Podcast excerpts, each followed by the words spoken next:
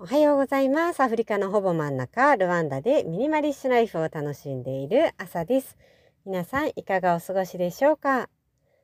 今日はですね、ここルワンダ、ちょっと涼しくて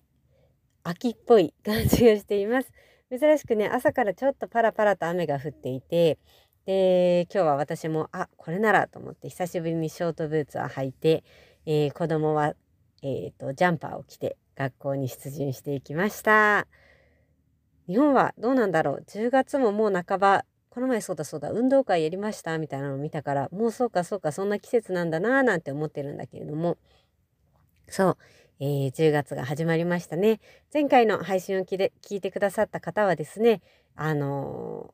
私のこの10月への意気込み みたいなところをあの聞いてくださったかもしれないんですけれども、えー、私はここもうほんと34年少なくとも34年は自分でも意識してるんだけれども、えー、10月から12月がねなんかこういい感じにモチベーションが高い時期なんですよね。なんかこう今年やりたいと思いながらもちょっと後回しにしちゃってたことを片付けたりだとかうーん来年やりたいなと思ったことに向けてちょっと準備をし始めるみたいな感じでこうすごくこうワクワクしたシーズンなんですよね。まあ、それについては前回の配信を聞いてくださるのがいいかなと思うので、もしよかったらですね、えー、後で聞きに行ってみてください。で、まあ、その中でも、えー、お話をしたんだけれども、今私がやっている、えー、 intermittent fasting。えー、16時間断食って日本語だと言われることがあるのかな。あとはね、なんかオートファジーダイエットみたいな言葉も見たことがあって、まあいろんな言い方があるしいろんなやり方があるしうんまああのどうかななんて思うこともあるんだけれども、えー、ちょっとねやってみたいなと思いながらも これはね1年ぐらい躊躇していて。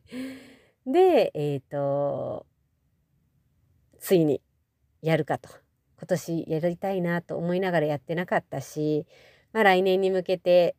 ちょっと食生活だとかをねどうしようかなと思っているところもあるからうん、やるぞと決めてですねやるぞと思ったらすぐ始めちゃうタイプなので 9月の最後の週からやってきていて今3週目なのかな？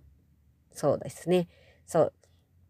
やっています。まあそれについて今日はお話ししてみたいなと思います。えー、ただ、えー、進める前にですねこれは必ずしも、えー、ダイエットしようよだとかそう食べ過ぎは、まあ、食べ過ぎはねジェネラルに良くないかなと思うんだけれどもなんかその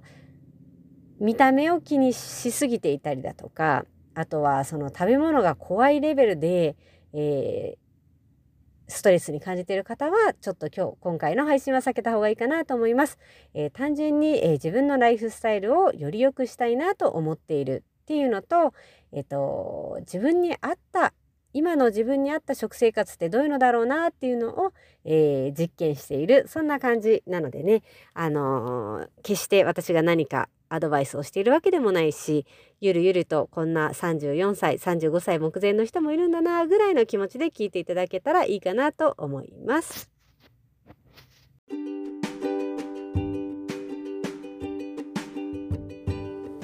この番組では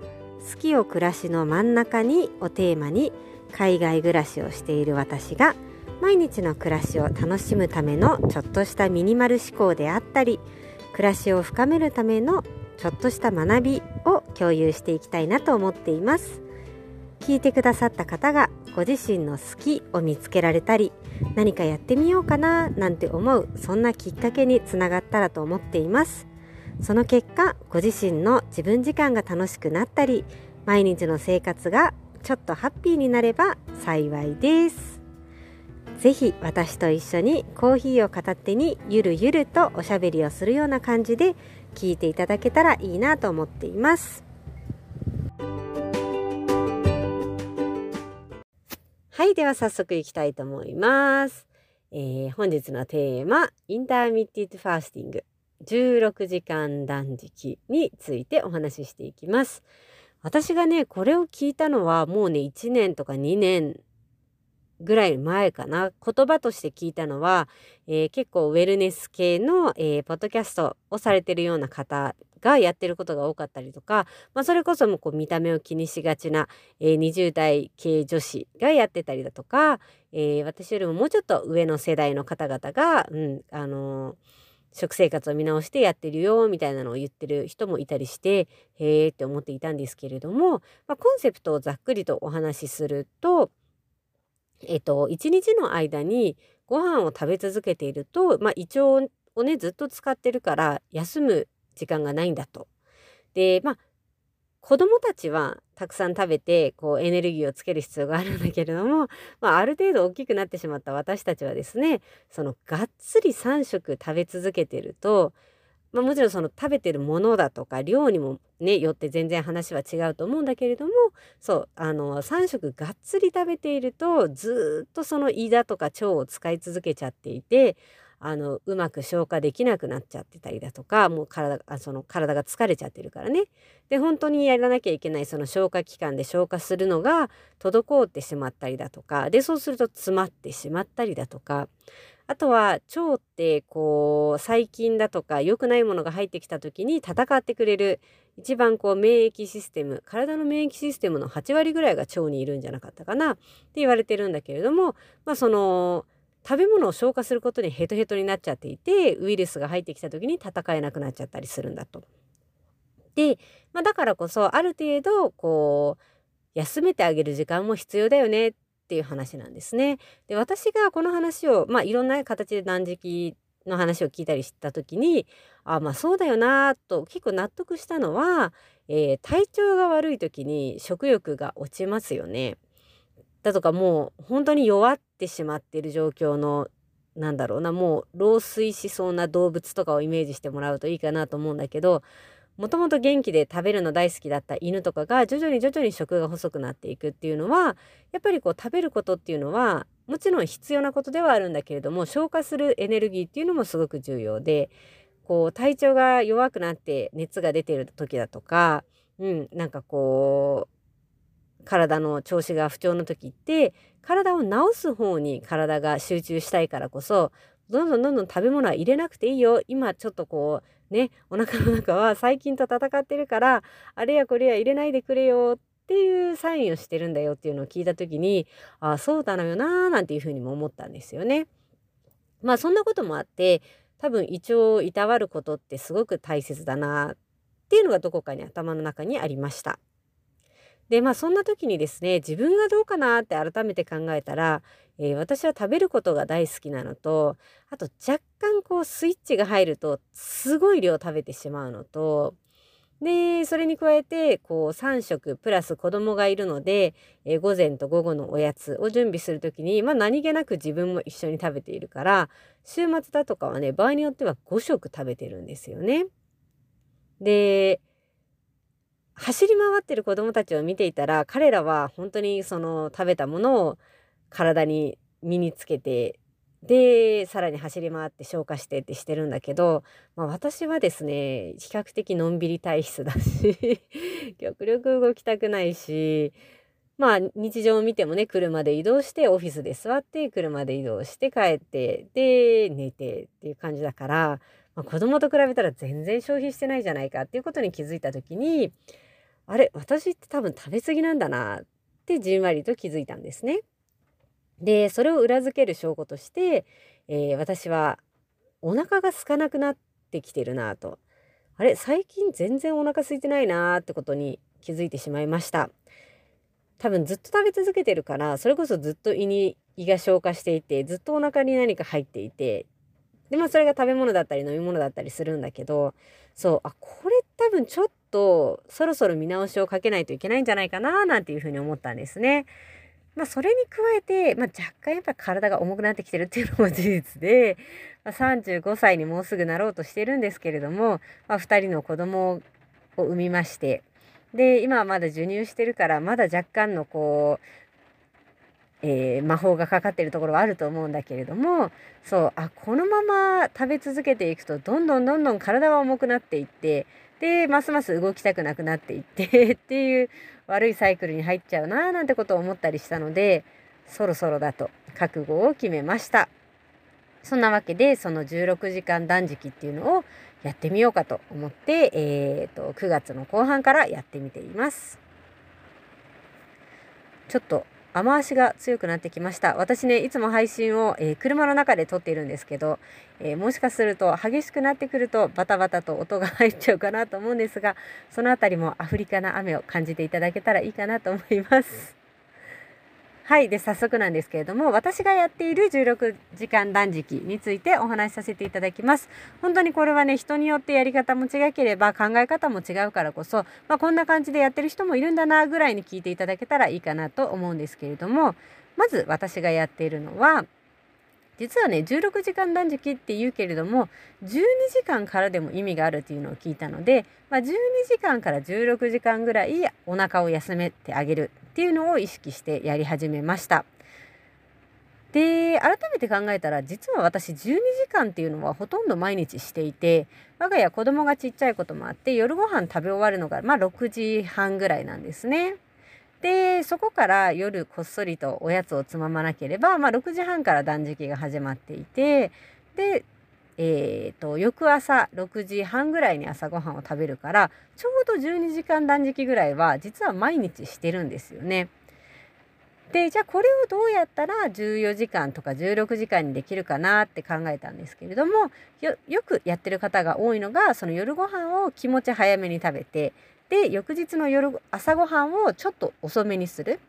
だから6時ぐらいに食べ終わって翌日の朝ごはんを、まあ、いつもだったら7時8時に食べてるよっていう人がじゃあ10時とか11時ぐらいに遅くしてブランチにしようみたいな感じでやる方が多いかなっていう気がしていてそうするとねその断食中ってほとんど寝てるからあんま辛くないんですよね。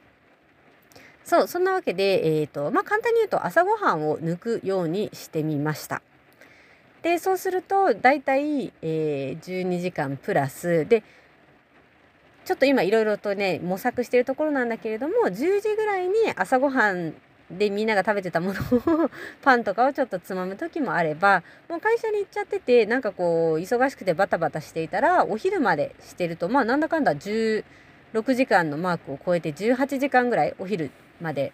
断食してたりしてそう18時間ぐらいまでやってしまうこともあるそんな感じであのきっちりと時間を計ってああだこうだってするとねストレスになっちゃいそうだから、えー、ゆるゆると18時間16時間前後ぐらいかなっていう感じでやってみています。でこれはですねダイエットじゃないっていうふうに言う人が多くてどちらかというとライフスタイルこう食べ方のスタイルを変えてるだけただ時間を変えているだけっていう形で私はやっています。なので、えっと、その間を空ける以外の制限は一切していません。っていうかダイエットをしてるっていうつもりでもなくて胃腸を休める時間をとってるだけだからなんですよね。だからこそあのさっきもちょっと言ったようにこう朝ごはんは抜くというか朝ごはんをずらすから3食食べようと思えば3食も食べてるしえっ、ー、となんだろうな食べ物に制限をかけるなんだろう炭水化物を減らすみたいなのも別にしないし、えーと、別におやつの時間帯が来たからさあケーキ食べようっていうことだったらケーキも食べるし 単純にその16時間は食べないけれども残りの8時間残り8時間ですよね？計算合ってるかな？そうだよね。残りの8時間の間では3食食べてもいいし好きなものを食べてもいいしっていうような形でやっています。でねこれやり始めたら、えー、2日間はね結構きつかったのかな2日間はねやっぱ体が「えらどうした？どうした?」みたいな感じに多分なるからこうお昼食べて夜食べて「あれ？今日3食目来ないんですか?」みたいな感じで夜の9時ぐらいのお腹がグーってなってきたりしたんだけれどもうんそれを超えたらですね意外と意外と大丈夫なんですよね。あそうだそうだ重要なとこ言い忘れていた。であのさっきも言った通りこう8時間の間何食べてもいいよっていうスタイルでやっているんだけれどもえっと断食をしてる間も飲み物はとっています。でこれね私が意識している唯一意識している制限があるとしたらえ甘い飲み物はその断食中には飲まないようにしてるんですね。でそれは何でかっていうとと、甘いものを取っちゃうとなんだかね私も詳しいことはよくわかんないんだけどその糖分を取っちゃうとインスリンの値が上がっちゃうだの下がっちゃうだのがあって、まあ、お腹が空きやすくなっちゃってでさらに断食の効果っていうのも、まあ、下がっちゃうということもあってあの甘い飲み物は飲まないようにしています。まあでも基本的には甘いもの飲まないからうっかり飲んでしまうということもないんだけれどもそうなんだろうな、えー、その期間中は、まあ、お茶だとか水だとかあとコーヒーも飲んでいるし。で人によってはコーヒーに入れるミルクを避けるっていうのも読んだんだけれども私は、えー、個人的にブラックで飲むとなんかこうなんか濃い気がして体に悪い気がするから。そうそこは、えー、ちょっとミルクを入れています。なんかねそのミルクに入っている、まあ、糖を気にするか否かみたいなところはあるんだけれども、えー、私が入れるのは、えブラックコーヒーにまあチャポンぐらいしか入れてなくてカフェラテとかになるとね結構こうミルク量が多くなって甘みも出るから、まあ、それはそれでお腹に負担になっちゃうのかななんて思ったりするからそうあのまあちょっと入れるぐらいならいいかなと思ってえーと、コーヒーを飲む時はちょっとミルク入れたりとかあとはなんかちょっとお腹が空いたななんていう時はあの紅茶を入れてちょっとミルクを入れたりして、えー、なんだろうなじませています。そう。やっぱね、飲み物を飲んでいいっていうのはすごく楽ちんだし、うーん、逆に飲もうっていう気になって、朝ごはん子供たちが、えー、食べている時に私はね、グビグビと、えー、お茶を飲んでいるから、なんかそれは体にいいことをしてるかなっていう気がして、うん、なんか、それによってこうお腹も膨れるから辛くないし、で、水分摂取量も取れてるんだったら、あれこれいいんじゃないかななんていうふうに思っています。そんなわけで、まあ9月の後半から3週間やってきて実際どうなのっていうところなんですけれどもそうさっきも言った通り最初のね2日ぐらいはお腹がびっくりしていてまあ本当にねずっと食べてたところから、えー、ちょっとブランク期間が増えたことでおやおやってなってそう本当ね2日ぐらいね夜お腹が空いちゃってお腹が鳴っちゃって でなんかちょっと授乳の後寝つくのが時間がかかっちゃったりみたいなちょっと苦しくてあこれは三日坊主になるなみたいな感じの瞬間はあったんですけれどもそうそれ以降はですね意外と軌道に乗せることができています。で、まあ、もしかすると思い返せばね高校生とか大学生の時って朝ごはんを食べる時間もなくて家を飛び出して行ってたからなんかそれに戻ってしまったような、それが体にいいのかというとちょっとよくわかんないなとかも思うんだけれども、そう、まずはね、えっと、30日間やってみようと思って今やってるところで3週目まで来ましたね。そう。で、最初のそのきつかった期間を超えてからは、えー、ちょっと気づいたのは、その午前中にたくさん水分をとってるから、なんかそんなにお腹が空いて苦しい、早くお昼が来てほしいとか、その朝ごはんをちっちゃくお弁当みたいな感じにして持っていこうみたいなのも何回かやったけどうーんなんか私は家を出てしまうとまあオフィスにいることもあってなんかその仕事をバタバタしてるうちに意外とあっという間に時間は過ぎちゃうんだなと思って頭で考えるよりも16時間はあっという間だなっていう気がしています。で、ね、冒頭でもちょっとお話ししたように、その16時間を超えて18時間ぐらいに結果としてなってしまったみたいな日も多かったりして、うん、あのー、食べるのが好きだから きつくなるのは嫌だなと思ってたんだけど意外と大丈夫だなという気がしています。でまあやってみて本当に1週間目で出た効果としてはちゃんとお腹がグーってなるようになったんですよね。これがね私が、まあ、やろうと思った目的があのその食べ過ぎていてお腹が空くことも感じないっていうところだったのであの目的はとりあえずクリアもうできちゃったなっていうのをもう1週間目で感じました。そのきつい 最初の2日はきつかったけどそれ以降はなんか心地よいあお腹空きましたお昼ですよみたいな感じでお腹が空くようになったからなんとなくこう気持ち的にあちゃんと消化してそろそろ次のご飯欲しいですよっていうサインが来てるのかななんてことを思っています。だからねやってみて本当に良かったっていうのを1週間経ってすぐに感じることができたからこそ、まあ、2週目3週目って続けることもできてるのかななんていうふうに思います。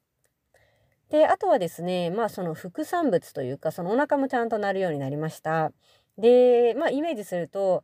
そんだけ食べてなかったらお昼がっついちゃうんじゃないかとかって思ってたんだけどそう意外とねそのとんでもなく食べてしまうみたいなこともなくなったし逆に午前中ねその断食っていういいことをしたからこそなんかそれをなんだろうなハンバーガーとポテトとかを食べて 台無しにしたくないなっていう気持ちが出るからこそちょっとお昼食べる量が減った気がします逆にね不思議なんだけど。だしこうがっつりフライドポテトにいっちゃうかというとやっぱいいことしたから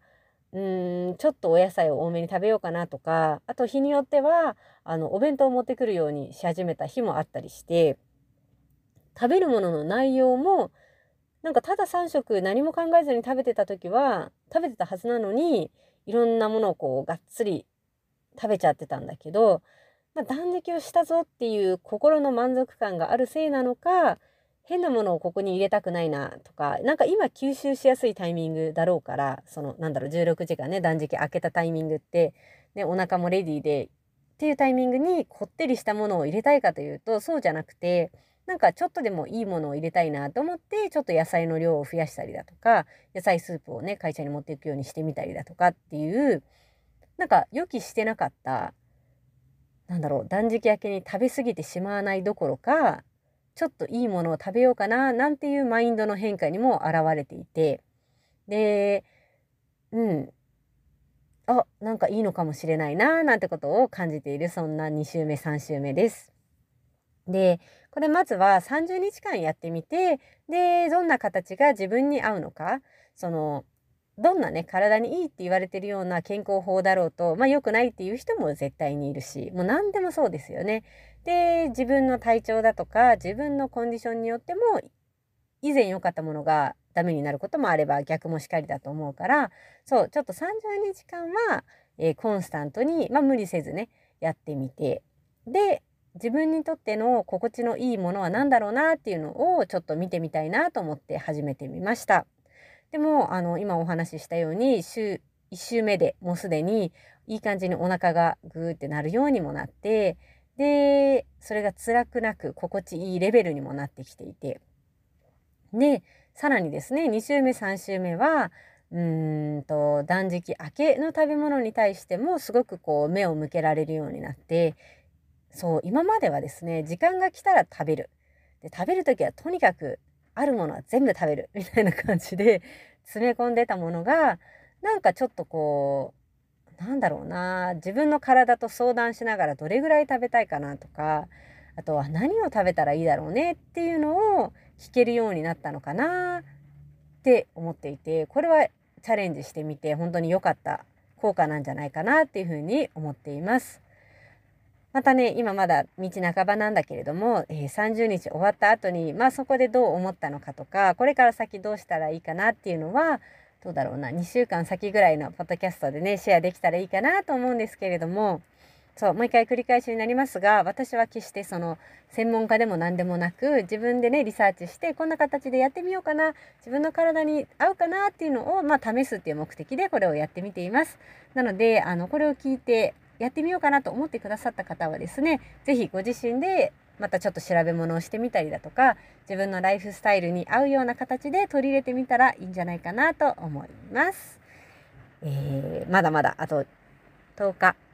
以上かな？あるんだけれども楽しみながらやっていきたいと思います。